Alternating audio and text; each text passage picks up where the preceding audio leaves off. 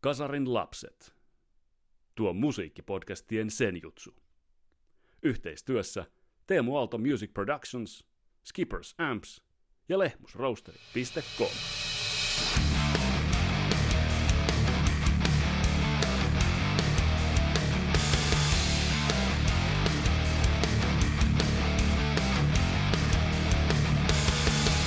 Tässä Kasarops podcastin jaksossa otetaan pieni ajankohtaiskatsaus. Otetaan listoille vähän Bruce Dickinsonin uutta kamaa, Mick Marsilta, jopa Saxonilta, Moonshotilta. Ja sitten tarkastellaan, mitä helvettiä on tapahtunut David Lee Rothin psyykelle. Kaikki tää yhdessä paketissa. Mun nimi on Vesa Wienberg, tää on Kasaralaps podcast. Tervetuloa matkaan mukaan.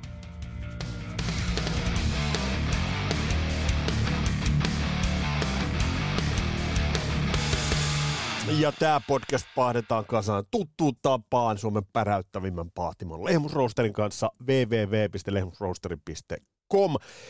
Ja sinne kun nakuttelet tutun ja hyväksi havaitun koodin Rock and Roll Never Dies, niin 15 pinnaa lähtee alennusta kahvikaakao ja teetilauksesta. Ja sitten totta kai myös Skippers Amp, sieltä löytyy todella tyylikkäitä boutique-nuppeja, taitaa olla efektejäkin jo, ja valikoima laajenee. Ja sitten totta kai Teemu Aalto Music Productions.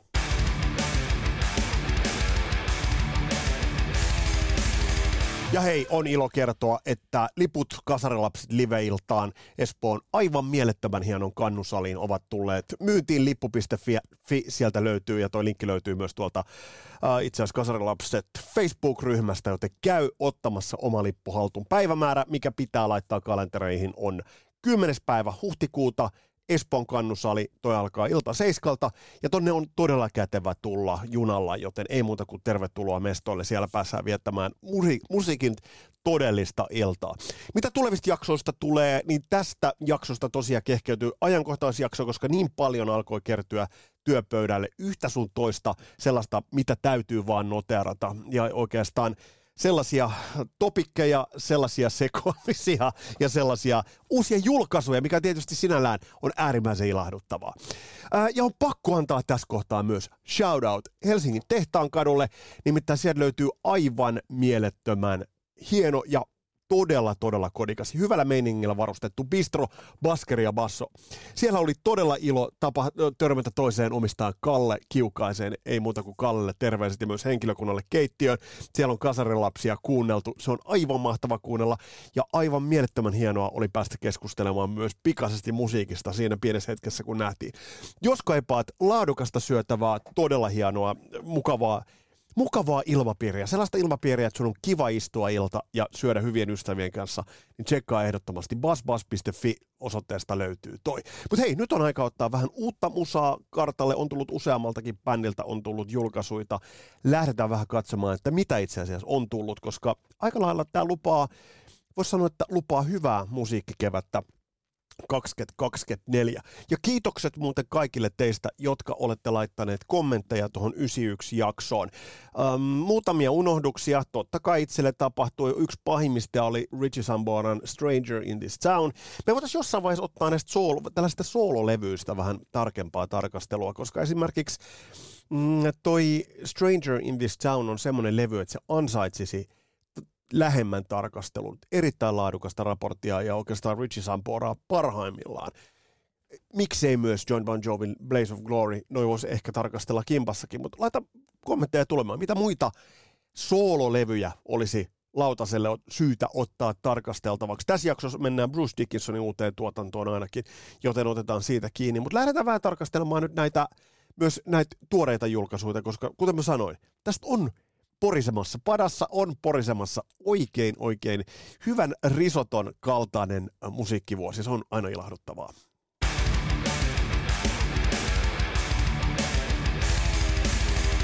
Yksi bändeistä, joka ehti laittaa uutta musiikkia, itse asiassa tätä tehtäisiin ihan muutamia päiviä sitten, on Sonata Arctica. Dark Empath on tämän biisin nimi, taattua sonataa.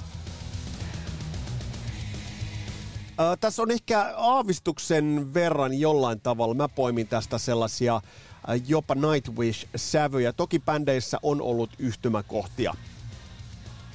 Eli isoa sinfoniaanista soundia ja varmasti sitä, mitä bändiltä odotetaan. Toni Kakko johtaa tätä bändiä todella tyylikkäästi. Ja se, mikä on mun mielestä ollut aina Sonatas mielenkiintoista,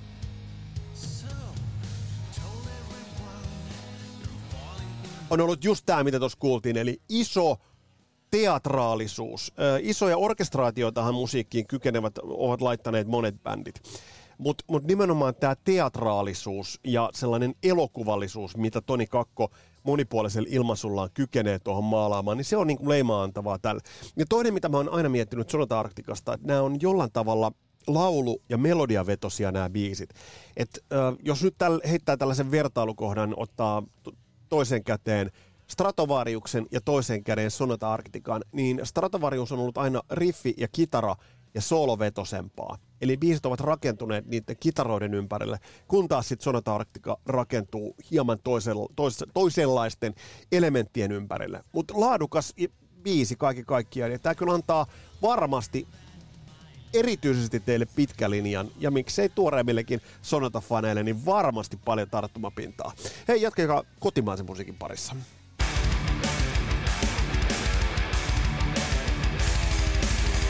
Tämä julkaisu oli itselle eri, erityisen ilahduttava. Nimittäin Moonshot, tästä löytyy soittaja. Tässä on Heikka Seppälä, Children Bottomissa bassoa kurittanut mies. Sitten on Lapkosta Disco Ensemblesta soittajia. Ja jo toi edeltävä sinkku Jees oli sellainen, joka oli itse asiassa vakiinnutti paikkansa meikäläisen soittolistolla. Mutta nyt tämä Black and Spiral-biisi jotenkin vaan iskee niin mulla sellaisiin neuroneihin, että et kun tämän ensimmäisellä kerralla, kun tämän kuuli, niin tästä jo aavisti, että kun tässä mennään kohti kertsiä, niin tässä mennään kohti vahvaa kertsiä. Mutta en mä ihan osannut odottaa, että mentäisiin kohti näin vahvaa kertsiä. Tsekatkaa tää.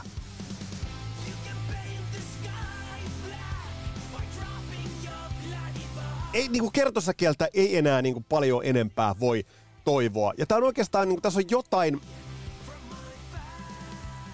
sanokaa mitä sanotte, mutta tähän poimii jotain pieniä elementtejä ehkä jostain Foo Fightersista, ehkä jotain pieniä sävyjä sieltä täältä, jopa ehkä Sunrise Avenue'n hienot kertosäkeet ja miten lähdetään ajaviin kertseihin. Todella hienosti toimii, toimii. Moonshot, Black and Spiral. Ja nyt mennään eteenpäin itse asiassa tämän, tämän on jakson aiheessa, koska mua polttelee toi mun yksi rakkaimmista, yksi rakkaimmista, mutta mä oon alan olla pikkuhiljaa huolissa. Kenestä? No David Lee Rothista.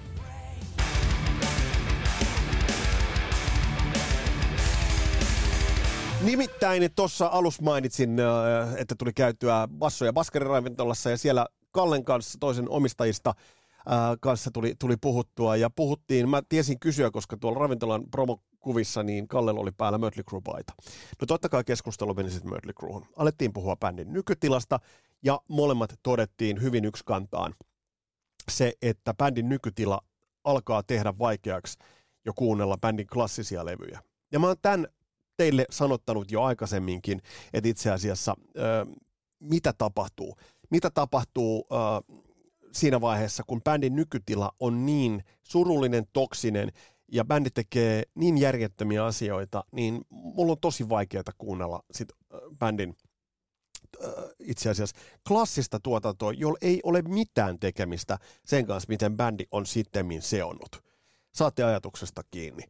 Äh, Mutta nyt ollaan tultu siihen tilanteeseen, että mulla alkaa itse asiassa David Lee Rothin kanssa pikkasen niin palaa käpyjä. Mulla on tullut itse asiassa äh, kasarilapset heimosta tullut useampiakin viestejä, muun muassa Samulilta, terveisiä vaan Samulille, ja myös Kari Kilkastilta tullut viestejä siitä, että mitä helvettiä tapahtuu David Lee Rothille. Ja mun on pakko kysyä ihan täsmälleen tota samaa. My name is Dave Roth and I'm interviewing a very special guest this evening, our Lord and Savior, Mr. Jesus Christ. Jesus. I mean, Mr. Christ. Welcome. Eli siis David Lee Rothhan on tehnyt omalle kanavalle nyt viime aikoina hyvin sekalaista tuotantoa. Hän on tehnyt ähm, biisejä, mutta sitten on tehnyt tällaisia, niin tämä nyt on jonkinnäköistä tällaista niin kuin, äh, podcast-sitcom, tai ei nyt sitcomia, vaan siis tällaista, niin kuin, äh, mä, mä en oikein tiedä mitä tämä on. Mutta tässä tuoreimmassa, Eli tässä tuoreemmassa äh, hän äh, tekee nyt tällaisen kuvitteellisen haastattelun, jossa hän haastattelee lainausmerkeissä, kuten tuossa kuulitte, Jeesusta. Ja tässähän on nyt suora viittaus, että Jeesus puhuu tällaisen lapsen äänellä. Ja toki tämä nyt on ö, Daven oma hassuttelu, joka on hänen omassa tuotantokyrpitassaan tuntunut helvetin hyvältä idealta. Mutta tässähän nyt on taustalla se, että David Lee Roth käy full frontal attackiin äh, Wolfgang Van Halenia vastaan. Eli tässä nyt on viittaus siihen, että Jumala on sitten se eri Van Halen ja Jeesus on hänen poikansa tässä kohtaa. No turhaan mä tätä kuviotellaan vaan niin kuin yhtään pidemmälle. Mutta tässä on hyökkäys, tämä alkaa tällä, tällaisella kevyellä läppäosastolla, mutta tämä viisi puoli minuuttinen video menee, menee aika nopeasti Van Halenin viimeisen Different Kind of Truth kiertueen tapahtumiin. Ää, Ja tässä Dave hyökkää koko karismallaan Wolfgang Van Halenin kimppuun. Eli mitä, siinä, mitä Wolfgang Van Halen on tuolla me, tehnytkään, mä en edes mene tarkemmin noihin likaisiin detaljeihin tai tuohon tarinaan. Se voi olla totta, se voi olla tarua, yhtä kaikki. Tässä tilanteessa, kun ollaan menty eteenpäin, niin onko David Lee Rothilla todella, onko hänellä syytä tehdä tota, mitä hän tässä parhaimmillaan esimerkiksi tällä videolla tekee? Äh, Kuvitteleeko hän, että tämä on hauskaa? Tämä on helvetin kiusallista. Tämä on todella kiusallista, kun vanhat miehet alkavat takertumaan menneisyyteen ja alkavat vääristää nykytilaa sen menneisyyden kautta, kun kuvittelevat elämänsä niissä valtapositioissa, joissa elivät silloin, ja vääristävät nykyhetkeä. Ja on Wolfgang Van Halen sitten tehnyt mitä tahansa, niin ei hän ansaitse tätä. Ja se, mikä tässä on tietysti niin kuin nurinkurista, niin David Lee Roth, kun on tehnyt tämän 5,5 minuuttisen, tämähän on sinällään hauska kuunnella. Hän on yksi parhaista radioäänistä. Radioääntä käytetään tässä kohtaa, että hän on juontanut astunut Howard Sternin saappaisiin, ei tosin menestynyt siinä. Ää, ja hän on loistava, loistava tarinankertoja. Varmasti yksi parhaista. Mutta kun se tarina menee tähän, niin se ei vaan ole enää hauskaa. Ja tämä ei enää todellakaan ollut hauskaa. Tämä oli äärimmäisen kiusallista. Ja mua pelottaa se, että mitä toi kaveri pilvipäissään vielä tulee keksimään. Give me a break, Dave. Come on, Dave. Give me a break. Niinhän se meni. Pystyisi paljon parempaakin. On osoittanut, että myös musiikin teko sujuu. Niin tää on aika surullista. Mennään eteenpäin.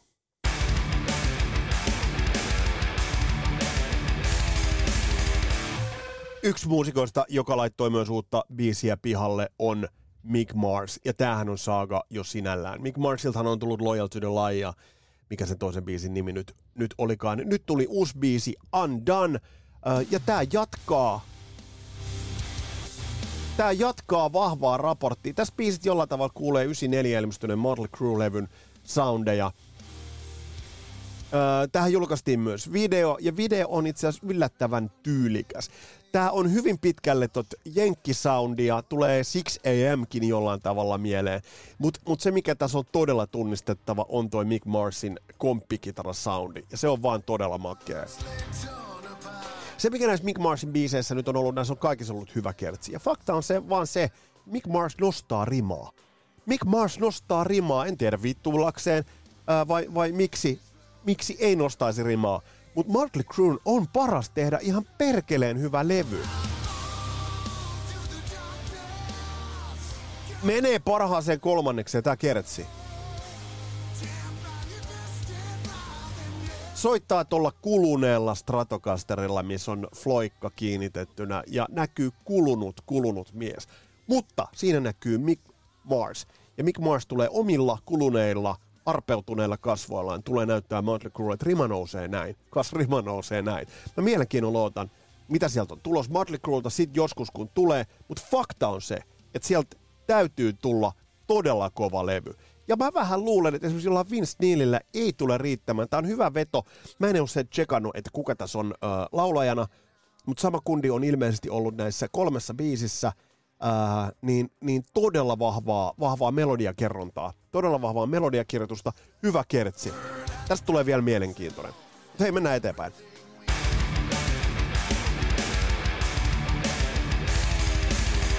Nimittäin se, mistä meidän piti puhua, on Bruce Dickinson. Bruce Dickinson on tullut jo Afterglow of Ragnarokilla ja nyt on tullut uusi biisi uh, Rain on the Graves. Ja on todella mielenkiintoiseksi käymässä tämä tilanne Bruce Dickinsonin ja itse asiassa myös Iron Maidenin välillä. No heidän kohdallaan ei voi puhua, että siinä välillä tapahtuisi jotain.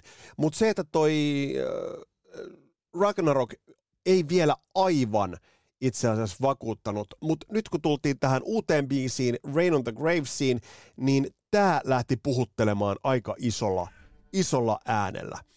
Eli tämä on mielenkiintoinen biisi niin kuin sävyineen kaikkineen.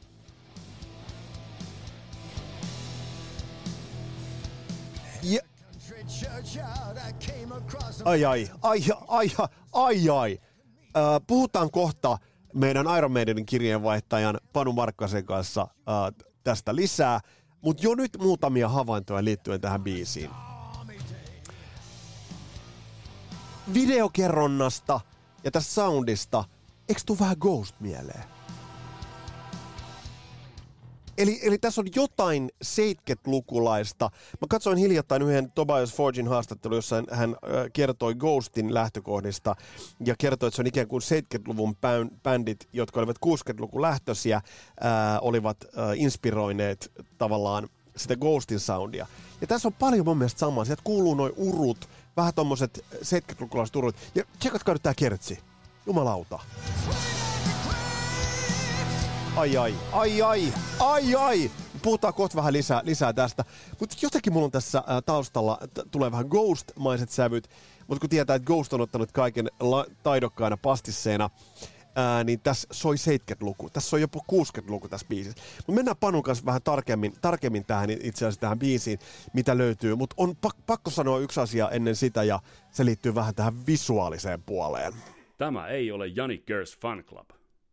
Tämä on Kasarin lapset podcast. Se pitää paikkansa. nämä musavideot nykyään. Mä en ihan tiedä, että mitä nämä musavideot on. Esimerkiksi tässä Bruce Dickinsonin Rain the Graves Beast musavideo on ihan täyttä huttua. Onko sillä vaan se, että ei ole enää isoja TV-kanavia, ei ole yhtenäiskulttuurin välinen televisiota, joka MTVn tavoin keräisi kaikki katsomaan niitä musavideoita. En tiedä, mutta nämä musavideot eivät nyt oikeastaan vaikuta ja itse asiassa vähän sama nyt koskee tietysti tot, tot Mick Marsinkin biisiä. Jos tuohon Moonshotiin mennään, niin siinä on mun mielestä niin kuin video, on nähty, siinä on nähty vähän vaivaa sen eteen. Mutta hei, nyt on itse asiassa äh, aika ottaa meidän vieraamme, Panu, mikä vieras on, ottaa Panu langoille ja itse asiassa vähän tarkemmin analysoida Bruce Dickinsonin uutta biisiä.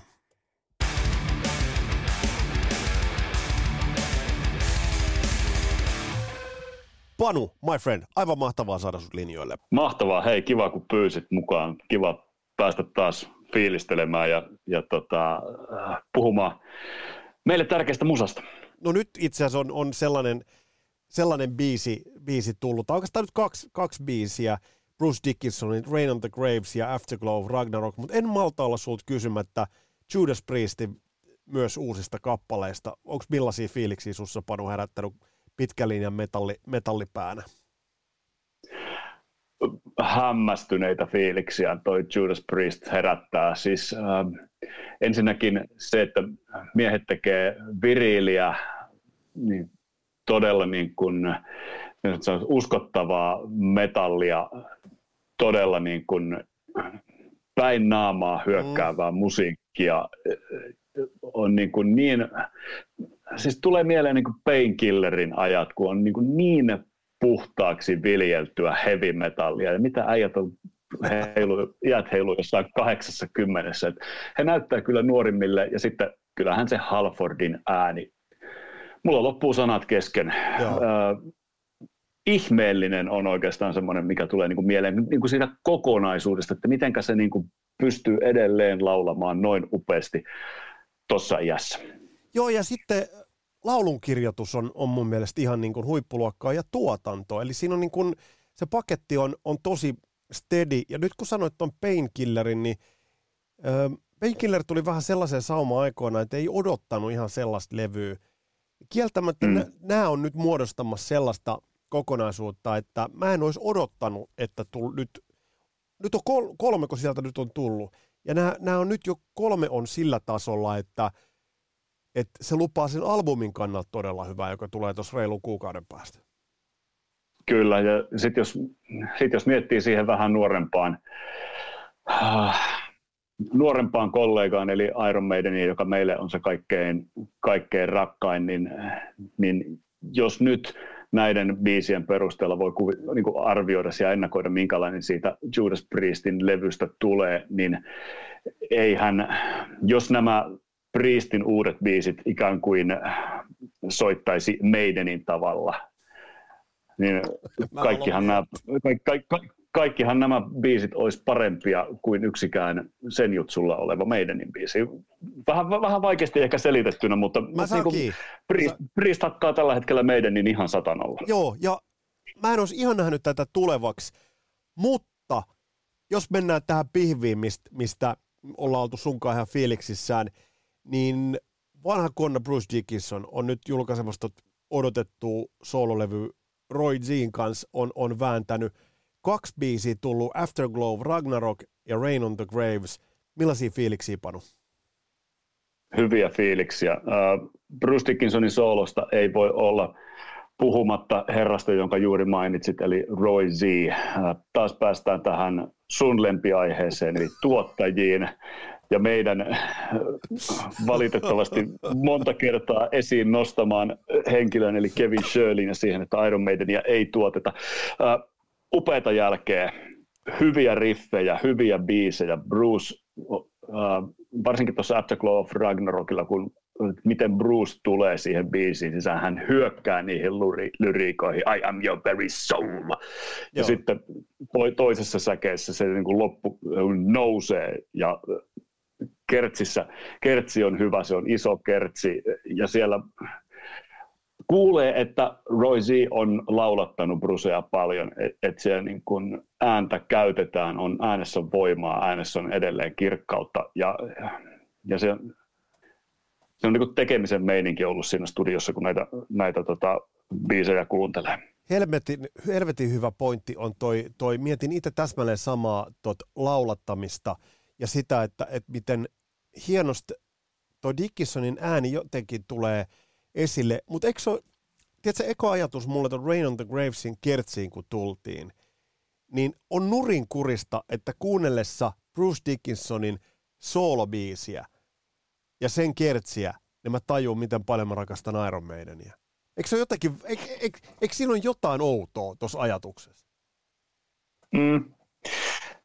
Joo, ja tiedätkö, siitä lähtien, kun Bruce on tehnyt soolotuotantoa, niin mulla on ollut pikkusen semmoisia niin vaikeuksia kun saada siitä kiinni, miten mä suhtaudun niihin biiseihin ja levyihin, koska aina tulee ajatus siitä, että miltä tämä kuulostaisi, jos tässä olisi meidän jätkät soittamassa. Niin, paljonhan, joo, Brucen, just, joo, just paljonhan, paljonhan, paljonhan Brucen sooloissa on Adrian Smith, ja hän soittaa Chemical Weddingilla ja Accident of Birthillä, niin Tää, näitä, näitä asioita tulee niin kuin miettineeksi ja, ja nythän nämä biisit esimerkiksi, nämä hakkaa taas sen sen jutsun ihan täysin. Ja sitten kun levy tulee, niin mehän ollaan suunniteltu, että, että sitten tehdään jakso niin kuin siitä kyllä, levystä kyllä. ja Brucein soolotuotannosta enemmänkin, mutta, mutta kyllä me, meillä on tämmöistä hyvää kipuilua näköjään molemmilla tämän Bruce Dickinsonin soolotuotannon kanssa. On, on, ja sitten tässä on sellaisia pikku nyansseja, piti noin lyriikat kaivaa, ei voi kuin rakastaa niin kuin sitä tapaa, millä Bruce niin laulaa, kun siinä on enemmän kuin pelkkää laulamista. Siinä on niin, kuin niin paljon tulkintaa, että esimerkiksi mm. tä, tästä löytyy esimerkiksi tästä Rain on the Graves Beast, mun on pakko kaivaa. Täällä on niin kuin esimerkiksi verse kakkosessa. Fateless he denied the truth that he had to come to steal. Ja sitten tämä, to kneel before the poet, not the altar or the priest. Ja se on niin vahvasti laulettua, että, että mä oon monta kertaa miettinyt, että Dickinson voisi tietyllä päälle satuttua laulaa vaikka puhelinluetteloa, ja mä olisin silti niin kuin aika fiiliksissä, mutta toi on, vahva, toi on tosi vahvaa tulkintaa. Onko Dickinsonin tulkintaa sun mielestä, jos ajatellaan vaikka näitä kahta biisiin, tullut yhä enemmän tummuutta, tummaa sävyä? On, on, ja hänhän jossain haastattelussa taisi sanoakin, että, että hän nuorempana ei, vo, ei olisi voinut näitä biisejä niin kuin tulkita, nimenomaan tulkita, mutta tota, mennään, mennään niihin asioihin sitten siinä varsinaisessa Bruse-jaksossa syvemmälle. Ää, mitä odotat nyt sitten koko levyltä vielä tähän loppuun, koko levyltä ja toisaalta sitten äh, rundilta. Siinä on kokoonpano on julkistettu mielenkiintoiselta, vaikuttava kokoonpano. Äh, ja niin kun noin Priestin biisit antaa vahvaa odotusarvoa tulevan osalta, niin kyllä nämäkin antaa, nämä nostaa koko ajan odotuksia, että millainen se kokonaisuus tulee olemaan. Kyllä, joo, odotan, odotan ed- erittäin suurella innolla. Olen menossa katsomaan kulttuuritalolle kesällä Brusen, Brusen keikkaa. Keikkahan myy loppuun noin viidessä minuutissa, noin 1500 salin, että ihan, ihan isoja, isoja odotuksia on. Mutta tota, pakko mun on kysyä myös sulta yksi juttu tähän mm. soolotuotantoon liittyen. Mitä sä arvelet, mitä Steve Harris ajattelee, kun se kuulee tai on kuullut nämä Brucein biisit? Hyvä, kun kysyit ton, koska mä oon miettinyt tot tosi paljon. Steve Harrisin on pakko katsoa faktoja peiliin. Niin arvostelukyvytön ei hänkään kykene olemaan, etteikö hän tajuaisi sen, että noin biisit on tuotettu paremmin, rakennettu paremmin. Brusen tulkinta on tiukempaa. Sä sanoit helvetin hyvän ja olennaisen pointin. Niin kuin Matt Lang laulatti Joe Elliotin likipitää itkun partaalle, ja ei likipitää, vaan täysin itkun partaalle. Tai Martin Birch laulatti – Number of the Beastillä Bruce Dickinsonia, niin tämä kuuluu, se oli sult loistava nosto. Steve Harrisin on pakko tajuta se, että meidän on pakko, jos he vielä tekevät levyn, niin meidän, tai eihän meidän mikään pakko ole sitä tehdä, mutta he voisivat nostaa sitä rimaa. Mutta mä en tiedä, löytyykö enää energiaa kunnianhimoa, riittääkö se, mitä on tehty, mutta tämä on, mun mielestä tämä on riman nosto, ja tämä on myös Bruce Dickinsonilta pien, haluaisin tulkita, että pien näyttö Steve Harrisin suuntaan, että tätä kaikkea olisi ollut ulosmitattavissa. Mm. Jatketaan Bruce soolotuotannon ruotimista sitten siinä jaksossa, joka tehdään sitten, kun tota levy ilmestyy, puhutaan silloin Brucesta lisää, mutta siis odotukset on kyllä tosi kovat näiden kahden näytön perusteella. Näin totes, lupas, naulas ja nakutti Panu Markkanen ja tosiaan me tullaan Panun kanssa käsittelemään muun muassa Bruce Dickinsonin soolotuotantoon, mutta on meillä vähän sitten suunnitelmissa muutakin ottaa käsittelyyn, mutta niistä sitten tuonempana. Hei, tässä oli tämänkertainen Kasarilaps-podcastin jakso, ja tulevassa jaksossa itse asiassa meillä on käsittelyssä, tätä on toivottu todella paljon. Meillä on käsittely, on toivottu sekä Mika Kähköstä että Suomirokkia, ja me otetaan Suomirokin kasaria käsittelyyn. Öö, vähän Suomirok-spesiaalissa, kun pohditaan, miksi Juusi Leskinen – tuo äkkiväärä änkyrä bohemi nousi 80-luvulla kansakunnan kaapin päälle ja kollektiiviseksi älyköksi. Siinä on nimittäin aika paljon pohdittavaa. Tässä oli tämänkertainen Kasarlaipset podcastin jakso. Mun nimi on Vesa Wienberg. Palataan astialle. Moro!